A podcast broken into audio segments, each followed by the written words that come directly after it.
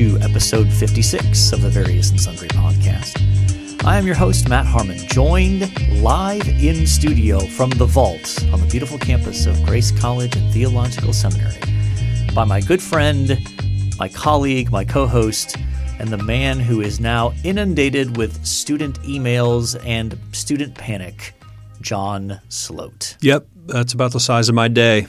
Yeah, yeah. So we are recording on a Monday, and it's the first day of spring semester here. Yeah, s- spring semester, end of January, spring semester. As we brace for an apparent snowstorm of four to eight inches in the next couple days. Really? Yeah, Wow.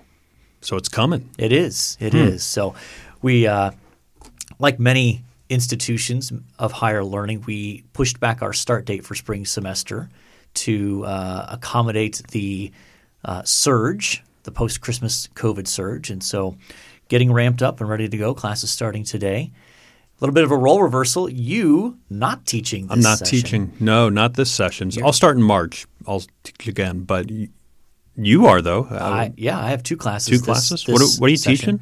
So we've got uh, Greek exegesis one. okay. So your students from Yeah. last semester. Yeah. Eager bunch. Yes. And um, New Testament Bible exposition. Oh, nice. Very nice. And so we'll be going through Philippians. okay. You know, you know a little something about that. Uh, a thing or two. Yeah. A thing You've two. dabbled. I've, I've, I've dipped, I've dabbled, I've dawdled. Yeah. Oh, dawdled. Yeah. Very nice. So if you would like to connect with us, we have several ways you can do that. You can find us on Twitter at V and S Pod. You can find us on Facebook. We have a Facebook page, Various and Sundry Podcast. You can give us a like and a follow. And we do have an email address that we are renewing our commitment to monitoring. Various and Sundry Podcast at gmail.com. And of course, uh, we would love for you to go on to the podcast app uh, on your iOS device and um, leave us a five star rating and a review. We are pushing two months now since the last review. So just throwing that out there for our listeners to take into account. Yeah, yeah, and be sure to share the podcast far and wide. You know, talk about it at the water cooler or the Yes. virtual water cooler. Or, Yeah, it is fun to see some listeners uh, doing that on Facebook. We- I can think of one in particular who, uh, on a semi-regular basis, will will share a link to the Oh, to the podcast. very So, nice. Someone we both know well. Hmm. So, um, in any case, um, busy weekend in sports, or well, not necessarily busy, but important. I should say. important. Yeah, NFL playoffs are going on. Yeah. Yeah. So conference championship games were this past weekend. And so now uh, we have our Super Bowl is set. The Chiefs beat the Bills in the AFC championship, and the Buccaneers beat the Packers, which is a bit of an upset there, I think. That was a five-one. Yeah, five seed. Yeah. So uh, Super Bowl is set. Chiefs and Buccaneers. Um, any uh, any takeaways from the games yesterday? I think I think I was surprised at how easily the Buccaneers moved down the field, particularly in the first half. Um, I thought, I frankly thought the Packers had a better defense, and it didn't seem like the team from Tampa Bay was struggling with the cold weather at Lambeau. Um, I was a little, I, got some chills, you know, thinking about, ooh, they they look strong coming into the Super Bowl. They do. They do. Um, there were some some strange uh, happenings in that game that I wanted to, to to touch base with you about. The first was um, the uh, the inexplicable defensive lap at the end of the first half, where the Packers let the basically went man coverage with like six seconds left, and the defender allowed a wide receiver to get behind him for like a forty yard touchdown pass. Yeah, uh, Gregg Williams was trending on Twitter uh, during that. I don't know if you saw that. I did, but but, Gregg that makes sense. and people were just like, "Did Gregg Gregg Williams get hired by the Packers?" Yeah. Um, in this moment. Yeah. Um, another another uh, sort of piece of that game was at the end of the at the end of the fourth quarter, the uh, the Packers driving had it um, fourth and goal at about the eight, I think, I eight think or that nine, sounds right, yeah. about there, with uh, like two 206, 207 left maybe, and instead of going for it, they're down eight. Instead of going for it, they kicked the field goal, Yeah, and um, not a good call. no, Bad no, it- call. It, made no sense. You got Aaron Rodgers back there. You might as well roll the dice, and, and you need a touchdown to win anyway. Because Right. I, I, whether you kick the field goal or whether you get the touchdown, you still you still would have needed a touchdown. Correct, correct. Though I, I will say that um, on the third and goal play, Aaron Rodgers made a pretty big mistake. Where, if you remember this, he was scrambling to his right, and there was wide open area for him to run, probably score, if not, maybe get it down to like the one or the 2 Instead, he throws back across his body into double coverage, and the ball gets knocked down. So instead of it being fourth and goal, at like either, either instead of it either being a touchdown or fourth and goal at like the one or the two, it's fourth and goal at the eight and uh, they decide to kick the field goal. So plenty of blame to go around, I think, with Aaron Rodgers there, and then Matt Lafleur, the coach. Yeah, certainly Matt Lafleur gets some gets some blame there. Um, what did you think of the other game? Uh, Actually, one other thing Okay. before that, I just want to the, the it was a strangely officiated game, right? It was certainly inconsistent. that's the thing. Um, you know, uh, there was a big pass interference call Mm-hmm. at the end of the game when it looked like the uh, the Packers had gotten a stop, would have forced um, Tampa Bay to punt, and um, they called pass interference. Super late flag, Very very late flag, and it came from a weird spot on the field too. 30 yards behind the play. Mm-hmm. Now, in fairness, um, he did have a good angle. When you showed the replay, and there was a clear gr- jersey grab, like it was Sure. a clear penalty. And he probably had the best angle on it, but it just felt like he took forever to get that flag out of his pocket. And I think that the, the big issue there was the fact that um, all game they let that kind of stuff go. it was a chippy game in the secondary for sure. And there was a play at the end of the first half where um, a Tampa Bay defender grabbed onto a Green Bay player, uh, wasn't called, and the ball ended up getting intercepted. And that's what set up Tampa Bay scoring that touchdown at the very end of the, at the very end of the second quarter. So if you're a Green Bay fan, you're salty for several reasons. But you're salty at the refs. You're salty at your own players and coach. A Uh, thousand percent, yes. yeah. yeah. So, and you know, I just don't like Tom Brady. So let's let's move on. yeah. Uh, Chiefs Bills. Yes, uh, it was good to see Mahomes play. You know, you want you want to see the stars play there, and so glad Sure. that he cleared uh, the concussion protocol. You hope that everything's on the up and up with that, and there was no funny business to get the league's uh, poster child. He is now the face of the NFL Oh, absolutely. Yeah. uh, into that game. So, um, and that was a game that was uh, that got chippy, really chippy late. So I had life group probably during the first quarter and then went to bed about probably in the third quarter. So I missed a good chunk of that game. Um, so what what what what happened? What what was particularly chippy? Uh, things things were just kind of simmering under the surface, and then um, at a point where the uh, the Bills had a chance to um, to go ahead and I think they were down 17, but you know they were they had a chance to go down and score and, and make it a little bit more interesting. Uh, Josh Allen takes a takes a bad sack.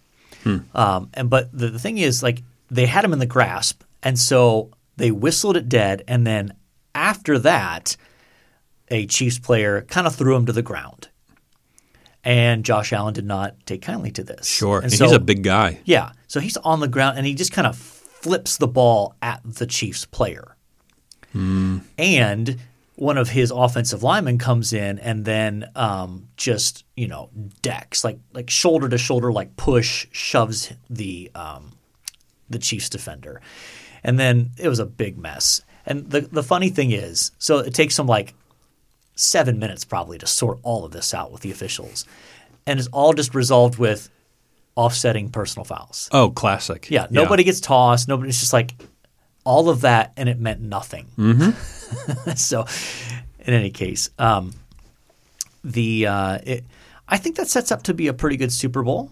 Chiefs and, and Buccaneers. Don't yeah, you? yeah, it should be good. A potential passing of the torch from uh, he who shall not be named to uh, Patrick Mahomes, right? Like sort of this like we're moving on from this older gentleman to to the young uh, Yeah. best quarterback in the league. Yeah, absolutely, absolutely. And uh, off the field, there's some uh, there's some rumblings, some rumors that I thought you as a Jets fan might want to address. Well, we also uh, the Bucks are playing the first home Super Bowl ever. So Yes. so Good point, yes. Tampa's hosting the Super Bowl, and the Bucks obviously playing Tampa. So interest, very very interesting. yeah, first time in 55 years. Yeah. Um, but anyway, the trade rumors.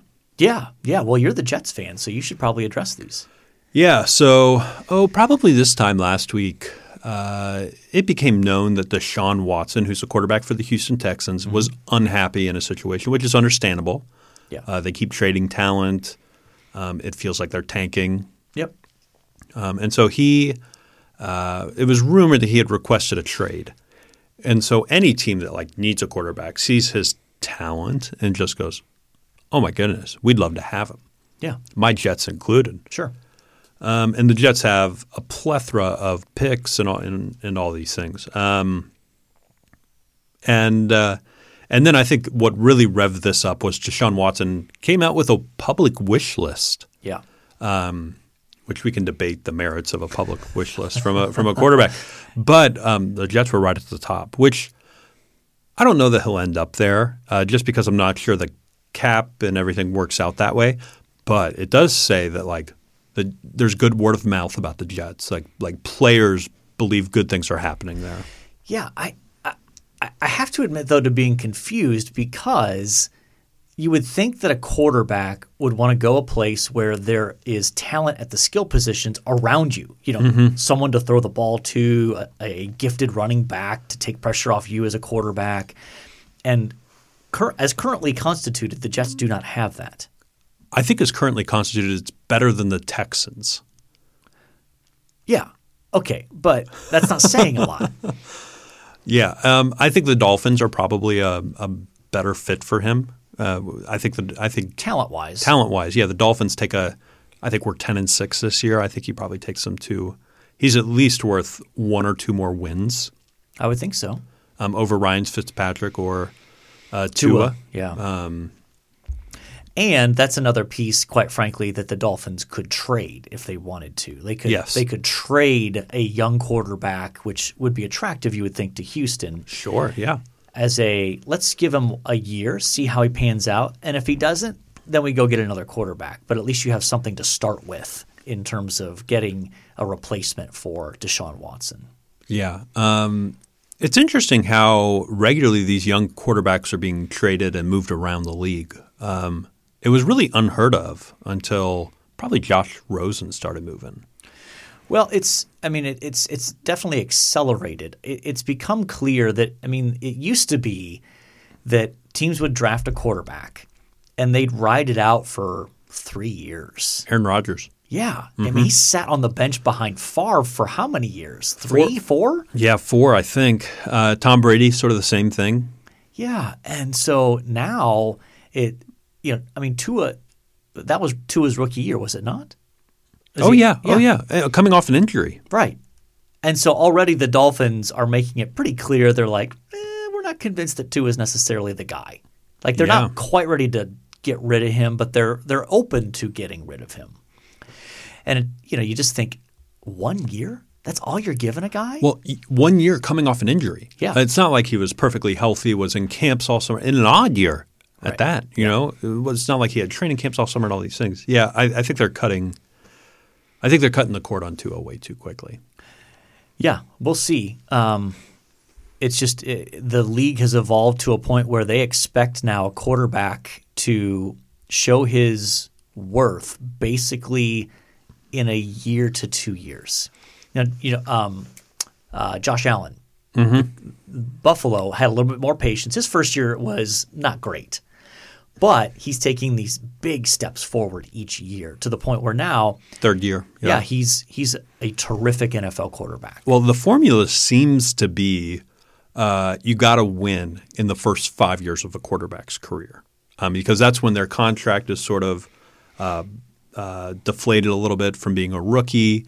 Uh, you're able to spend money at other positions. But once you hit that fifth and sixth year, you got to pay the guy, and then you can't put that money at the rest of the Right. positions. Um, and you can compete, you can be competitive, but you can't win Right.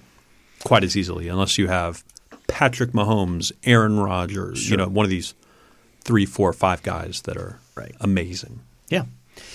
Uh, let's move on to the NBA. Um, one of the bigger stories this past week in the NBA was you finally had the big three in New Jersey playing together. You had Durant, Kyrie Irving, and James Harden now um, all together finally. And uh, I think the first game they played, I forget who they beat, but everyone was beside themselves with, oh, this is going to be amazing. This is awesome. And then they lost to the Cavs with all three of those players on the floor. And then it was, this is never going to work. This is a disaster. Like, you know, it, it, it's a classic overreaction. Yeah, give it give it three months. at you know.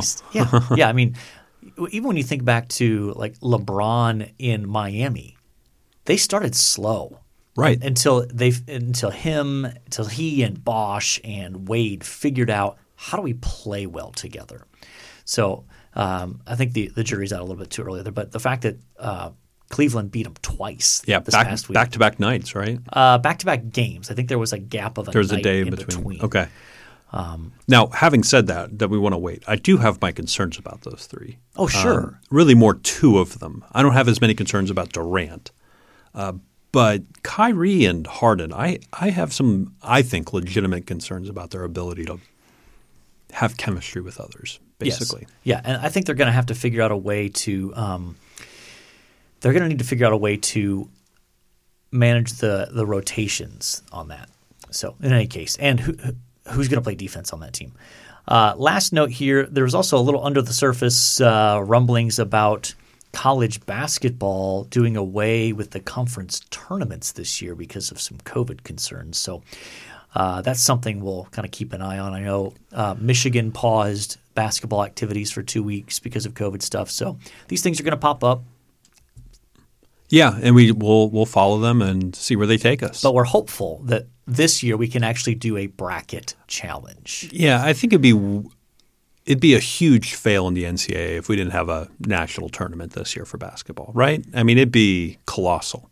I would think so. I would think that they could do something of a sort of mini bubbles at these pods enough to probably make that happen. Yeah.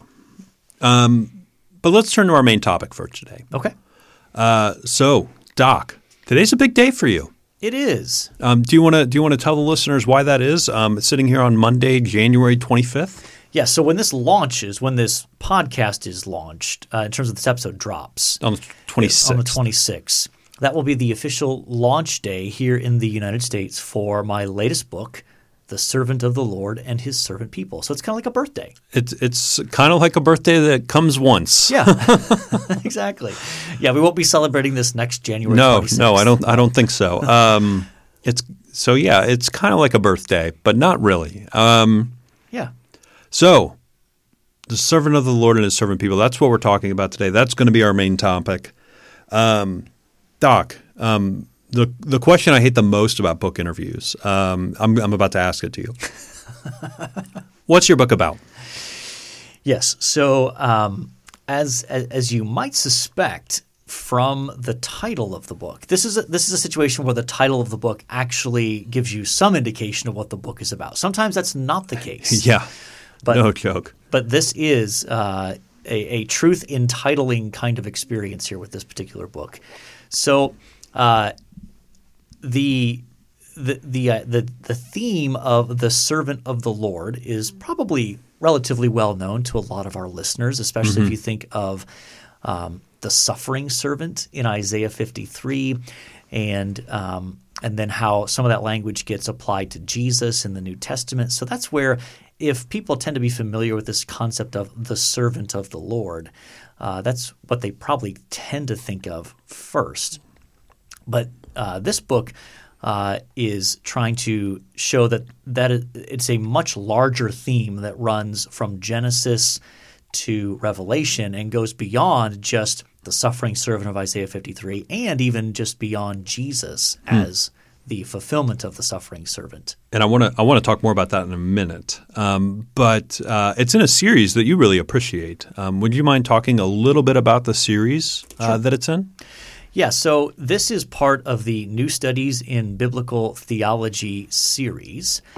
And um, if you're into reading uh, theological books, my guess is you might recognize the covers because they're all pretty consistent. They're a, a silver cover with um, black print for the uh, title and such, and then a picture that in some way relates to typically some work of art that relates to the um, to the title of the book or to some theme of the book. And uh, it's a series edited by D.A. Carson. Mm-hmm.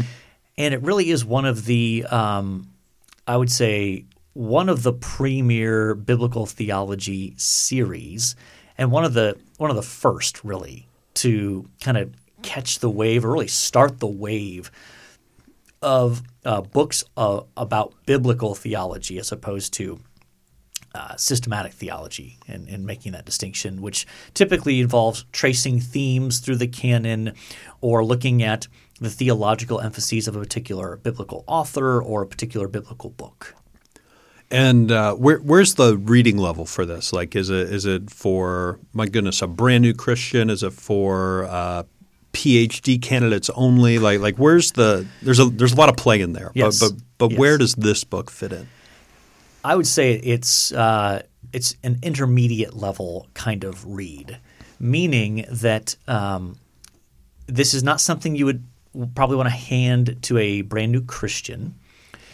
Um, the the target audience tends to be uh, pastors or seminary students, uh, or you know the the sort of uh, the the well read layperson. You don't have to have a seminary degree to read this or appreciate this, uh, but it is going to be a little bit more technical. So uh, if you know. Uh, a few months ago, we talked about my book "Rebels and Exiles." Mm-hmm. That was written at a little bit lower level in terms of try to be a little bit more accessible, use a little less technical language, less interaction with uh, other scholars and that sort of thing. This book kind of takes a step up when it comes to uh, doing a little bit more interaction with scholarship and trying to uh, situate itself within the larger scholarly conversation. But the audience is still oriented towards um, the, the well read layperson, the pastor, maybe the Bible college student or seminary student as well. And you, but you still shoot to be readable, right? Sure. You, you know, you, I know you well enough to know that you don't write things that aren't readable, right? Or you certainly don't aim for that. Yeah, and um, I mean, my wife read through this book and did just fine. And she's a she's a smart woman, mm-hmm. but um, she has no formal biblical or theological training, so to speak, and so she was able to to read it just fine. So let let's turn to the the servant of the Lord uh, topic itself. Yeah, I think, like you said, most people are probably familiar with. There's the suffering servant in Isaiah. Um, there's Jesus, who you know we, we connect those dots right yep. between Jesus and the suffering servant. But part of the argument that you make in this book is that it expands beyond that, um, really beginning with Adam. Um, do you want to do you want to talk about how you see that theme maybe develop a little bit? Sure. So um, the one of the basic uh, thrusts of the book is to contend that all throughout redemptive history, all, from Genesis through Revelation, God has this consistent pattern of raising up individual servants, a key leader whom he uses to produce a servant people. Hmm.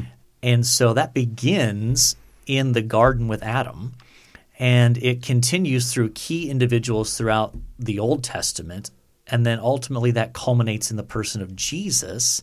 But it goes beyond Jesus to the apostles and then ultimately to us as the church today. That there's this pattern of individual leaders that God raises up to produce a servant people. And these, these leaders usually fulfill either all or at least some of, of, of these following functions of a, a royal function, a sort of ruling function, a prophetic function where they communicate the words of God, and a priestly function. And so um, each of these key leaders typically fulfills all three at some level, um, but all in the interest of creating a servant people who walk faithfully with the Lord. And and uh, having skimmed the book at least, uh, uh, you name individuals uh, that that embody that sort of uh, role of being a servant. Is there anyone that's uh, surprised you as you were working through this study?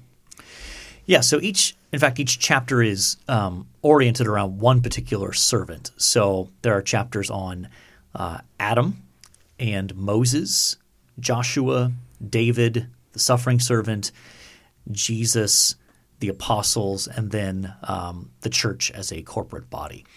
So um, I think that working through those, um, I think arguably the one that I enjoyed the most uh, in, in terms of just working through it f- from a fresh perspective was uh, was Joshua.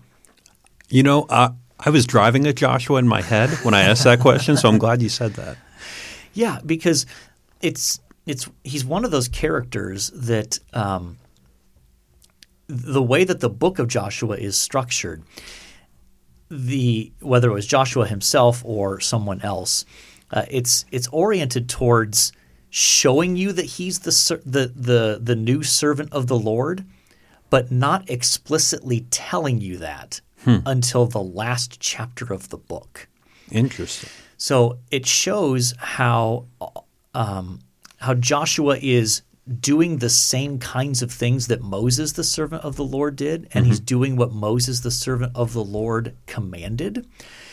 And God is doing similar things through him that he did through Moses, the servant of the Lord. And then you get to the final chapter when it records Joshua's death, and it hasn't called him the servant at all throughout the whole book. And then it says at the end of Joshua, it says, So Joshua, the servant of the Lord, died.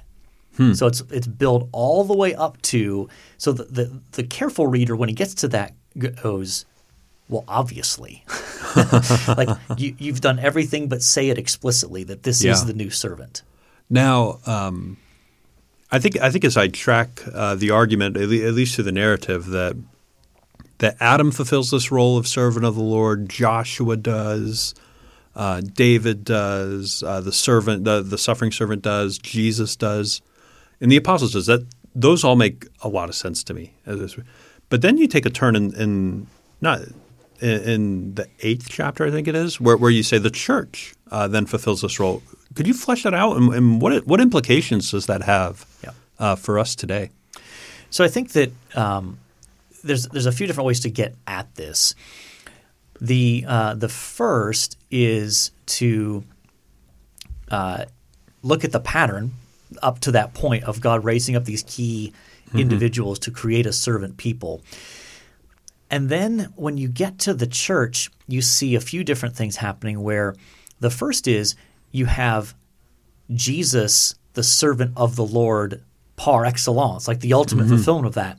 He is living inside of his people to do servant things, to empower them to be able to do servant things that include aspects of ruling, of, of stewardship, and bringing things, uh, bringing uh, order out of chaos, um, of communicating God's word in a prophetic role, and also having a priestly function and mediating God's presence wherever they go. So, the church, when you look at uh, some of the descriptions of how the church is to live, servant language is used to portray that. And when you combine that with the pattern established earlier in uh, Scripture of individual servants leading to a servant people, along with the indwelling servant empowering God's people to live, I think you have the picture of we as the church are a servant people. And that title of servant, and you'll you'll see this in the in the chapter titles. The the servant title is a um, is a supportive title, meaning it's often paired with other titles or roles. So you have a servant king, you have a servant prophet, you have a servant priest.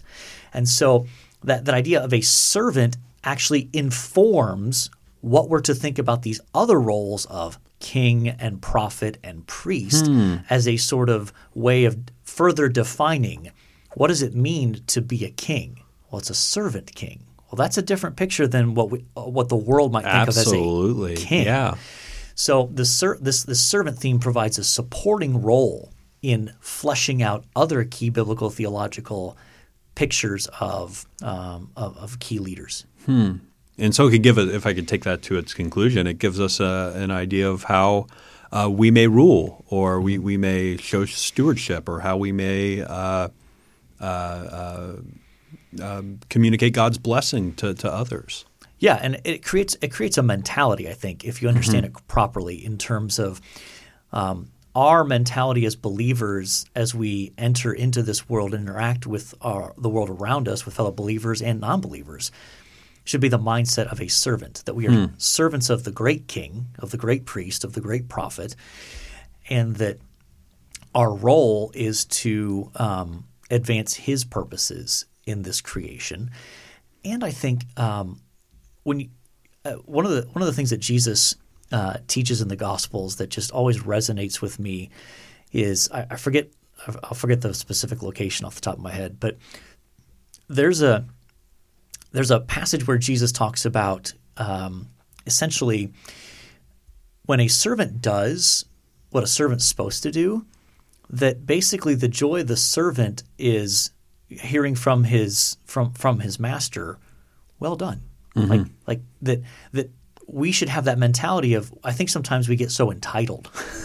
Yeah. And I think that that's not a good biblical picture. Like obviously there's a place for us affirming and encouraging others. I'm not denying that. But sometimes we get upset when people when we feel like we're not getting recognized for what Oh, we're yeah. doing.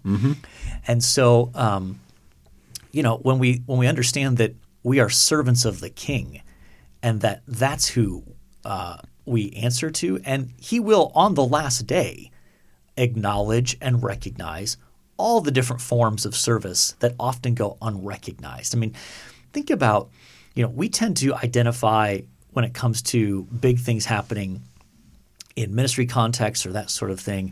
Oh, well, that was, you know, that we attribute that to that pastor or that ministry leader that did this or preached this sermon or did this. And we are, I think, often so blind to the reality of we don't put enough emphasis on or even recognize the faithful prayer warriors who are praying like crazy for that mm-hmm. thing to to move, for God to move through that, or even you know you think about the the older saints, many of whom aren't physically able anymore to go out and do things, but are faithful prayer warriors. Like that's a form of service that we often just don't fully recognize, but God does. Yeah. But God does. Just one more question on the book. Yeah. Uh, one thing I'd like to, because I have you here, I can pull back the curtain a little bit for others and talk about process. Sure. This topic, uh, what's the journey been like to it, uh, uh, tracing this theme? What what really led you to writing a proposal for this book? And Yeah. So um, this, in one sense, comes out of originally my dissertation work. So I wrote my dissertation on um, basically on Paul's use of Isaiah in Galatians, how the argument theology of Isaiah shaped the way that Paul presents his understanding of the gospel, his own understanding of his apostolic ministry. And so in that, uh, in Galatians, you see Paul apply servant language to both uh, himself and his role as an apostle, and also Jesus as the one who dies for our sins. And that kind of that, that sort of resonated in my in my head for a long time, even after the dissertation was done, and thinking, I think there's more to this than that. And then beginning to see other figures in Scripture referred to as the servant of the Lord, such as David or even Moses, and thinking, this is bigger than just Isaiah and the New Testament. There's something more here. And so that just kind of rattled around in my head for uh, probably, I mean, I finished my dissertation in 2006, probably another five or six years minimum. It just kind of kind of had ideas about this and would jot some stuff down. And then I sat down for a, a few days on vacation in the lovely Hocking Hills of Ohio. You've been there, right? Haven't you been there? I don't think I've been there, um, it's but it lovely. sounds like a place where inspiration strikes. Yeah. And finally, I just decided I'm going to write up a proposal, and I'm gonna I'm gonna send it to Don Carson and just take a shot. Just you know, see if he if if, if he if he nibbles on it, see if he bites. And much to my delight and surprise, he gave a qualified, perhaps. and um, he had a few had a few questions that he wanted me to clarify. Are you saying this? Are you not saying this? What would this look like? And after some some back and forth, um, he said, "Yeah, I like this. Let's let's move forward." Sweet. And that was like in 2014, 2013. And here we are in 2021. Um, I had a few other projects lined up before that. Yeah. So I wrote the I wrote probably the oh gosh, I don't know. 75% of this book I wrote uh, in let's see, it would have been 20 2019. It was the year it was the year this, of the second mystery trip because I remember writing taking Oh yeah. when we were at various points Mm. um, in uh, Helsinki and uh, and London in particular. Getting, Yeah, yeah, yeah. Some writing, yeah. And you went up to uh, Tyndale House? yeah, Tyndale House? at, at Cambridge University. yeah, yes. that's that's great. and so uh, wrote almost uh, yeah like 75 80 percent of it in the year 2019 and then these these inevitably take a year when it comes to going through the editorial process and all that kind of stuff. So that's why here we are very early 2021 this did come out in the in the uh, UK back in December. This although it's published here in the United States by InterVarsity Press in the UK it's published by Apollos which is which IVP has a relationship with. And so, um, so that's why it was available in the UK back in December, and now it's just catching up here in the states. Well, very cool. And where can people get it if they want it?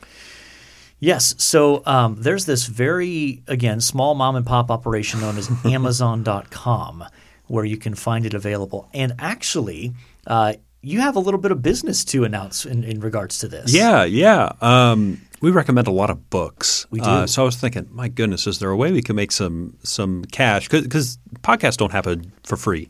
Um, we we do pay out of pocket for Yeah. what we do here. Um, but there is a, a free way. We've provided a link, uh, and if you buy the book by clicking this link in the show notes, uh, we actually get a ten percent or something like that kickback from Amazon. So um, yeah, if you want to help us out and you're thinking, well, I'm going to buy this book anyway, it's not going to cost you any extra, um, but use the link in the show notes and uh, and we'll uh, we'll get a little uh, get a little piece of that action. Yeah, So I, I appreciate you sitting down with Jeff Bezos and negotiating such a uh, lucrative deal for us. well, you know, me and Jeff go way back. Um, and and we were able to strike something over uh, uh, many cups of coffee and uh, many late evenings, but we, we've we've arrived at a deal. we have So, yes, yes, we have. all So right, we ready to turn to athlete? I think we're ready for the athlete. why, yes. why why don't you work us through our athletes? Yeah. So, um, episode 56. And um, uh, not a ton of choices. You know, 50, the 50s tend to be in football, uh, offensive linemen, Sure. oftentimes. And uh, not a ton of options typically among basketball players or. Uh, or even really hockey, probably, but we do have a few. We've got uh, Lawrence Taylor, That's a pretty good one. that's a good one, yeah. Um, arguably the greatest linebacker in NFL history. He's, he's certainly in that Yeah. conversation. Yeah, absolutely. Played for the Giants for 13 years there. We might circle back to him. Uh, Sergei Zubov. Uh, I'm going to have to plead ignorance here. I, I don't know anything about him other than he played in the NHL from 1988 to tw- 2010. Do yeah, you? uh, no, but he's got a great name. I think he played for the Rangers, so I thought you, thought that might register for you. I don't remember him. Um, now, I, I really paid attention to the Rangers like 93, 94, 95 when they won the Stanley Cup. I was I was big. He wouldn't have been on the team then. I'd recognize that name. so. No. Uh, and then uh, Mark Buehrle, pitcher best known for his time with the White Sox. I think so, yeah. uh, pitched from uh, 2000 to 2015, left-hander.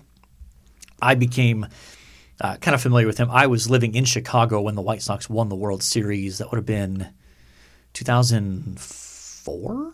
That sounds right. Is he the one that threw the no hitter that got, or the almost no hitter that the first base umpire made a bad call? And I don't think so. I do Okay. think Buehrle did throw a no hitter, but I don't think that. I think you're uh, okay, I, I'm of mixing them up. guy. Okay, Yeah.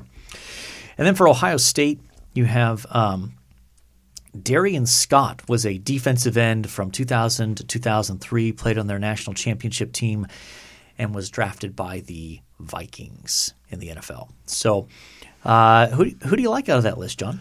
Um, I mean, horrible human, but great football player. Lawrence Taylor is probably who I have. I think so as well. Um, I I listened to this uh, podcast called uh, Sports Criminals, and they did an episode on him. Um, he was a, a freakish athlete, but uh, Broke broke Joe Theismann's leg, right? yeah, yeah, and he had uh, he had a pretty serious drug problem. Like he would play NFL games while high on cocaine Wow. which is just remarkable to think about. Um, and so he's kind of had some on again, off again issues with drugs throughout his life, um, but a fierce, fierce uh, linebacker. And so I think I think we should go with him. yeah, yeah. Lawrence Taylor it is. Okay.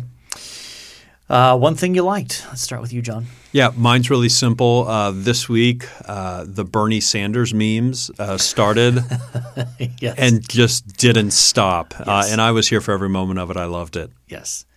Yes. In a very divided country, um, that might be the sole single unifying thing from this past week that happened. It was fantastic. Um, yeah, yeah. So many. Uh, I saw uh, Karen Swallow Prior uh, changed her Twitter profile pic. Uh, somebody had photoshopped her face on there. Um, he was in a number of a number of memes uh, that were that were wonderful. Yeah. Yeah. That's that's good stuff. Um, it and something honestly that we needed, and, and just in terms of with all of the political unrest and such, having something that both that basically all parts of the political spectrum could look at and go, that's really funny. Yeah, and um, yeah, just yeah. I think one of my favorites was uh, I think I think Lee in my life group sent this to me. My life group was sending out all the Bernie Sanders memes, uh, but Lee sent me one that was side by side. It said. Um, a Pentecostal not enjoying the sermon, and then the next one was a Baptist enjoying the sermon, Yes. and it was it was both pictures of Bernie Sanders. It was it was fantastic. yeah, it was great. it was great. How about yourself, Doc? Yeah, so uh, I'm probably about uh, two thirds of the way through John Steinbeck's book Grapes of Wrath. So I read, um, I've read East of Eden, I've read Of Mice and Men. Uh, I do enjoy Steinbeck. Uh, my wife likes to make fun of me because his books are depressing. And for whatever reason, I tend to gravitate towards those. I think in part because they do a great job of just showing the human condition.